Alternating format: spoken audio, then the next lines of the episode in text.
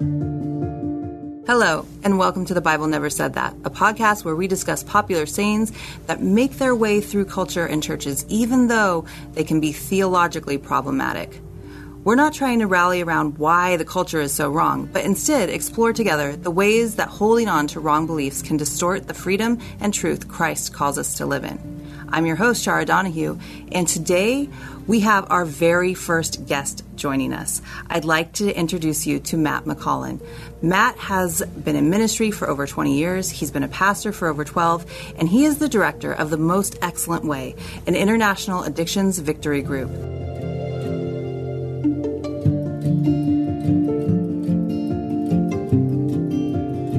Matt and I have crossed paths many times in the last 10 years, and when I recently heard him teaching on how to help people break free from addiction, I thought you guys got to hear what God's been given him to say. So, welcome, Matt. Thank you. Glad to be with you.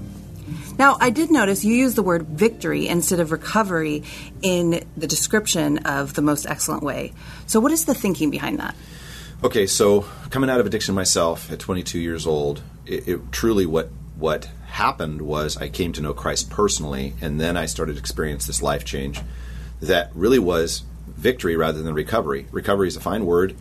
Lots of places use that word, and we're not disrespecting any place that uses that word. But what I found when I started reading Scripture after coming to know Christ was that it says that I'm a new creation in 2 Corinthians chapter 5, that Romans 6 says I'm a new man, and that Jesus said this in John chapter 8 when Christ sets you free, you are free indeed that kind of radically changed my approach to what I thought addiction was, which I had been told it's a disease and that you're pretty much going to have that with you the rest of your life. So you're just going to have to battle through it in recovery the rest of your life. What I found though is Christ really did change my heart, which changed my behavior and it changed my thinking. So when Philippians 1 6 says, Let this mind be in you, which was first in Christ Jesus, that to me, I started going, Well, wait, if he says let, that means I can. I can have a different way of thinking. And so we use the term victory because that term is found all throughout Scripture, particularly in 1 John 4 and 5. You see the term overcomer, victorious one. And so we emphasize that at the most excellent way. It's a great perspective. Christ really does set us free from so many things, and what a joy it is to have victory. Mm-hmm. So, when you're working with people in addiction, are there any false beliefs you find people wrestling through in their effort towards recovery that you can address biblically? So, if we want to emphasize one that I was told, and then also we've worked through with people, it would be this one fake it till you make it the idea that somehow, as I'm trying to work out my recovery, that if I can just get around people and fake that I'm doing well around them, eventually I'll be doing well. But the reality is that's not what Scripture says, and it actually leaves people destitute because, again, if they're thinking they have a disease that they can never overcome and then they're faking it till they make it, the problem is the term faking it actually means you will never make it because you really haven't had the heart transformation and the mind transformation that Christ truly has intended for the individual so that they are this new creation, understanding who they are and then living out the victory that He has for them. You don't fake victory. You either have it or you don't. All right. Well, as you know, this podcast is The Bible Never Said That. So, where in the scriptures would you take us to say, this is what the Bible does say? Okay. So, as we're saying, look, it's not victorious to be faking it. And when I came out of addiction at 22, getting saved, coming to know Christ at 22 in multiple addictions, I, I found myself reading through the Bible and I got stuck in the book of James for quite a while. And then I lived there through different trials that came up in life because I noticed something when it says in the book of James, Count it all joy, my brothers, when you meet trials of various kinds. For you know that the testing of your faith produces steadfastness, and let steadfastness have its full effect, that you may be perfect and complete, lacking in nothing. I looked at that and went, how do you count it all joy when you get into the midst of trials? Like, what does that even mean? I started working through that. Well, it goes on in verse 5 to say this If any of you lacks wisdom, which I had none, if any of you lacks wisdom, let him ask God, who gives generously to all without reproach, meaning he'll never say what took you so long. So he gives it to you without reproach, and it will be given to that person, it says. But let him ask in faith with no doubting. For the one who doubts is like a wave of the sea that is driven and tossed by the wind. For that person must not suppose that he will receive anything from the Lord. being double minded and unstable in all of his ways. That impacted me because to have the implication that somehow I could fake it until I make it would leave me double minded because I'd be honestly saying, well, I know I'm not really doing that, but I got to have everybody believing I'm doing it. And so now, by nature, that's double minded. On one side, I know I'm screwing up. On the other side, I want everybody convinced that I'm doing okay. But the whole time, God knows I'm not doing okay, still loves me, and is saying, hey, son, why don't you ask for wisdom and then go to the source of wisdom, which is my word, and let me do something in you that's going to produce endurance. You're going to have that ability in the midst of navigating tough things to not be triggered to go back to drinking or all the other things that you're involved in. But now, because I'm with you, you can count it all joy because you're not faking it. You don't have joy when you're faking it. You get discouraged. When you get alone, you actually know what you really are. How about this? When you get alone and you know what you really are in Christ, there's joy when you're alone. The addict does not have that. And you will not find that when you're faking it. This is some great stuff, Matt. Can you address for us why you think people like this statement and why it is actually a harmful one? Yes. So I think one of the reasons it's a popular statement is because it still gives you the opportunity in secret to still be doing some of the same things you were doing with the hope that one day you'll change. The definition of insanity, I've heard, was if you always do what you always did, you always get what you always got. And the person that thinks that if I just keep doing what I always did, and someday maybe it'll just change. Could we have this bent in our humanness to move that direction? Kind of like, well, I still want to kind of hold on to this, even though I'm not going to remain, I'm not going to go back and remove all that remains of filthiness and wickedness. I'm actually going to try to keep some of that while I'm actively trying to overcome alcohol or in recovery with alcohol or, or pornography or drugs or uh, gambling or whatever it is. I still want to dabble in that. So if I'm faking it till I make it, I can go to group, I can say the right things, everybody believes I'm doing well, and I'm getting around people that I believe are doing well. You kind of hold on to it thinking that I'm going to be okay then. Eventually I'll stop because, but here's the problem, and here's the dangerous part. If you really do believe that you're always going to be an addict and that somehow this is a disease that you're never going to be over, you're also having this, this sense of doom even if you make it years, there's this sense of eventually I'm going to blow it. And that sense is not joy, you know, counting it all joy when you encounter various trials. That sense is what trial is going to trigger me to where I finally blow it and go back. God offers us something completely different than that, but that leaves somebody double minded and unstable in all their ways. And so I just see the danger in that is that the person is not removing, like James chapter 1 says, all the remains of filthiness and wickedness by, by confessing it and saying, God, I'm deceiving myself, thinking I'm okay. Faking it means you're deceiving. And James chapter 1 addresses that too. You know, you can deceive yourselves. And James 1 says, No, look in the mirror of God's word and do business with what you see. Don't fake it. Ask God to help you overcome it. He will. You're a new creation. He brought you into the family through the precious blood of Christ being shed for you when he cried out, It is finished for you from the cross, he also said, Forgive them, Father, they know not what they do. When we grab a hold of then the power of the resurrection, you're not faking that. And so I just see it as super dangerous because we're, it, we're still trying to do it in our humanness. And when we leave it not to the power of the Spirit of God through us, but to our humanness, we have this sense of doom in us, and eventually we do fall.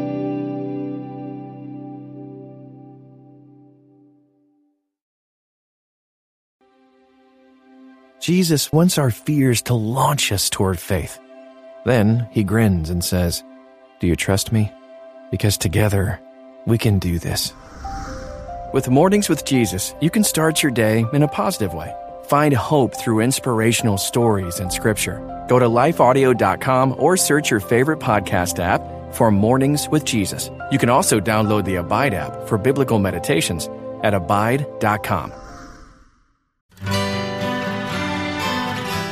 The Historical Jesus Podcast is the sweeping saga of the life and times of Galilean Jesus of Nazareth, as well as the faith, religion, and church founded to honor and disseminate his acts and teachings. Join me, Mark Vinet, on this fascinating journey through time, exploring the many great works of Christian theology, literature, architecture, music, and art inspired by the words and deeds of Jesus Christ. Now, there are people out there who would say, hey, this works. Do you think it's actually possible for somebody to fake it until they make it? I would say this about that. If if your term making it means I can stop drinking for a period of time, then okay. The key is what do you mean by make it? If somebody's faking it till they make it, but they really have this sense inside of them that I'm always going to be an addict and that I'm not a new creation, I'm not a prince or a princess of heaven being brought into the family of God, then the term make it means I can white knuckle not drinking and I can I can be in control of how I step towards recovery. I get that. I'm going to say though God has a completely different standard of making it. And that means this that when Christ sets you free, you're free indeed. And now you're an heir with Christ. You are going to receive an inheritance when you breathe your last breath on this earth that is eternal. And that eternity starts now. So if making it is, I have a completely different heart and mind, and God's molding and shaping me every day. And I truly, by the power of the Spirit of God, am living out fruit that looks like love and joy and peace and patience and kindness and goodness and faithfulness and gentleness. And then for the addict, the last one, self control. And faithfulness is a part of that self control. Then you can't fake that. The power of the Spirit of God is not faked. And so if making it means I don't have a drink for however long it takes before I fall again, okay. But if making it means I'm a completely new creation and as a child of God, I have a whole new life that goes off into eternity, then no, you can't you cannot fake it till you make it there. All right. So it's got me thinking, though. You talk a lot about the spirit led life, and in Galatians, it talks a lot about the flesh versus the spirit. What is the difference between killing the flesh and faking it because we don't feel like killing our flesh. We don't want to do it emotionally a lot of the time. But is there a difference between killing our flesh when we don't feel like it and faking it? Yes, because ultimately Galatians 5 as you're bringing up Galatians and when we're talking and I brought up the fruit that you find in Galatians chapter 5 verses 22 and 23 if you back up though in verse 16 it says but walk by means of the spirit and you will not indulge the lusts of the flesh so, how do you kill the flesh? Well, you can't fake killing the flesh because the flesh desires against the spirit, it says in the very next verse. And so there's this ongoing war going on inside the believer. So, it's talking about Christians now. So, the key is going to be what do you believe about Jesus Christ? Did he really die for all your sins? Did he say, Forgive them, Father, they know not what they do for you? Did he say, It is finished for you, and you believe that he died for those sins and rose again? If you've placed your faith in Christ, he's now placed his spirit in you, so that's key. But now that spirit is your helper to take you all the way down the timeline to help you not walk in the flesh, but by his power. He takes control. So killing the flesh, or as as somebody might say, that in the midst of this, I'm no longer yielding to my flesh, but I'm yielding to the spirit. I'm giving up. I've surrendered. You can't fake that. That's going to be an ongoing all day long. Lord, that old life, I reckon it is dead because you said in Scripture that is dead and it's no longer I who live. In Galatians chapter 2, 20 and 21, it's no longer I who live, but Christ who lives in me. And so the reality of being able to replace the temptations that the flesh comes up with now with, no, God, I love you more than that. I have died with Christ. It is no longer I who live, but Him that lives in me. That then, in that replacement, puts you in a position of the Spirit led life, which is total victory, which is not able to be faked. So the ongoing opportunity every day to go to the throne of grace, Hebrews chapter 4, 12 through 16 says, because we have a great high priest who sympathizes with our weaknesses, who is tempted in every way as we are, yet without sin, so that we might come with confidence to receive grace and mercy in our time of need. Well, that's not faked. That's, I can go to the throne of grace to kill my flesh, or not walk by means of the flesh, but walk in the spirit so that he'll produce all this fruit that brings God glory. That's victory. And so ultimately, yes, I, I see this as how do you die to self? How do you kill the flesh? Well, you're walking by means of the Spirit and using the Word of God as a sword. Hebrews chapter 4, 12 through 16 also says that the Word of God is living and active and sharper than a double edged sword. It's able to pierce through bone and marrow and judge the thoughts and the intentions of the heart.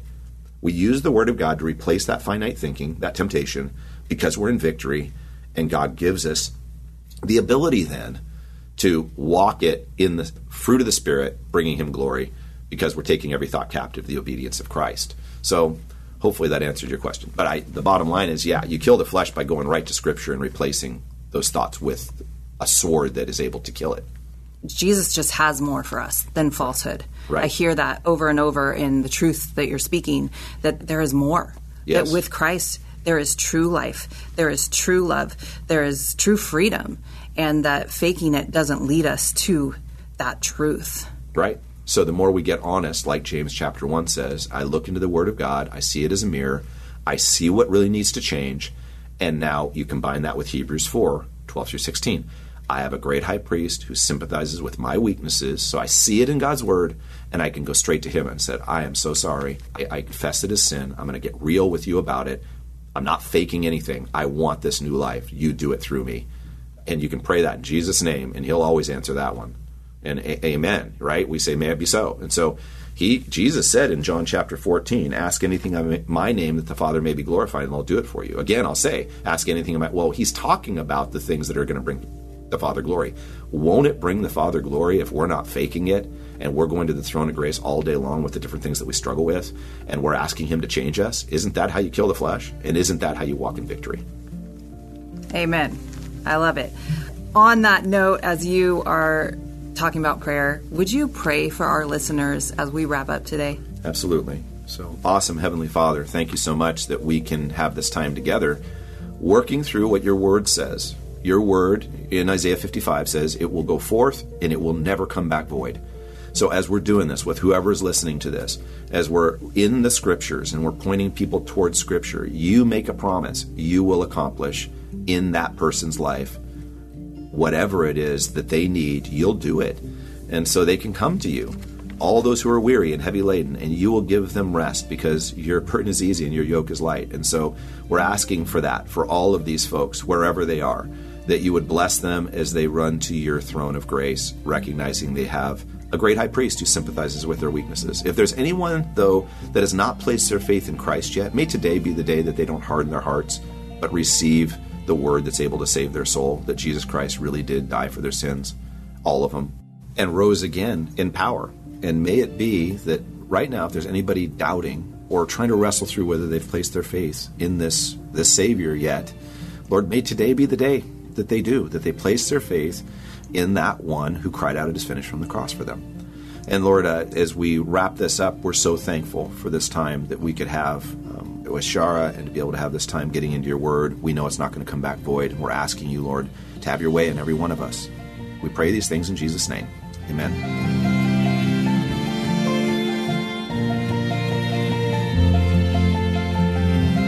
Well, thank you so much for joining us today.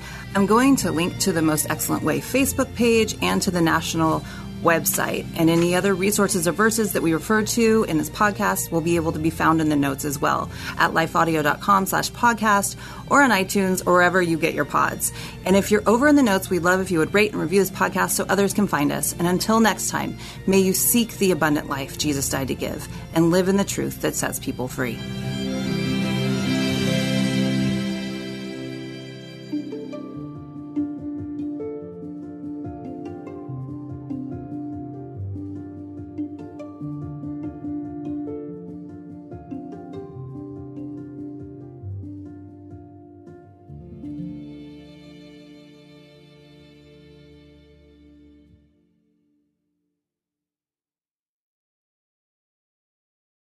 Have you ever felt conflict between your faith and feelings? If so, you're not alone. My name's Carly Mercoulier. I'm a licensed therapist and the host of the Therapy and Theology podcast, where we explore popular topics and questions related to faith, feelings, and spiritual formation. I want to invite you to join me every Thursday as we fearlessly name the complexities of our reality, grow in the awareness of who we are, and rediscover the power and purpose of our unique stories through the lens of the gospel. Subscribe today at lifeaudio.com.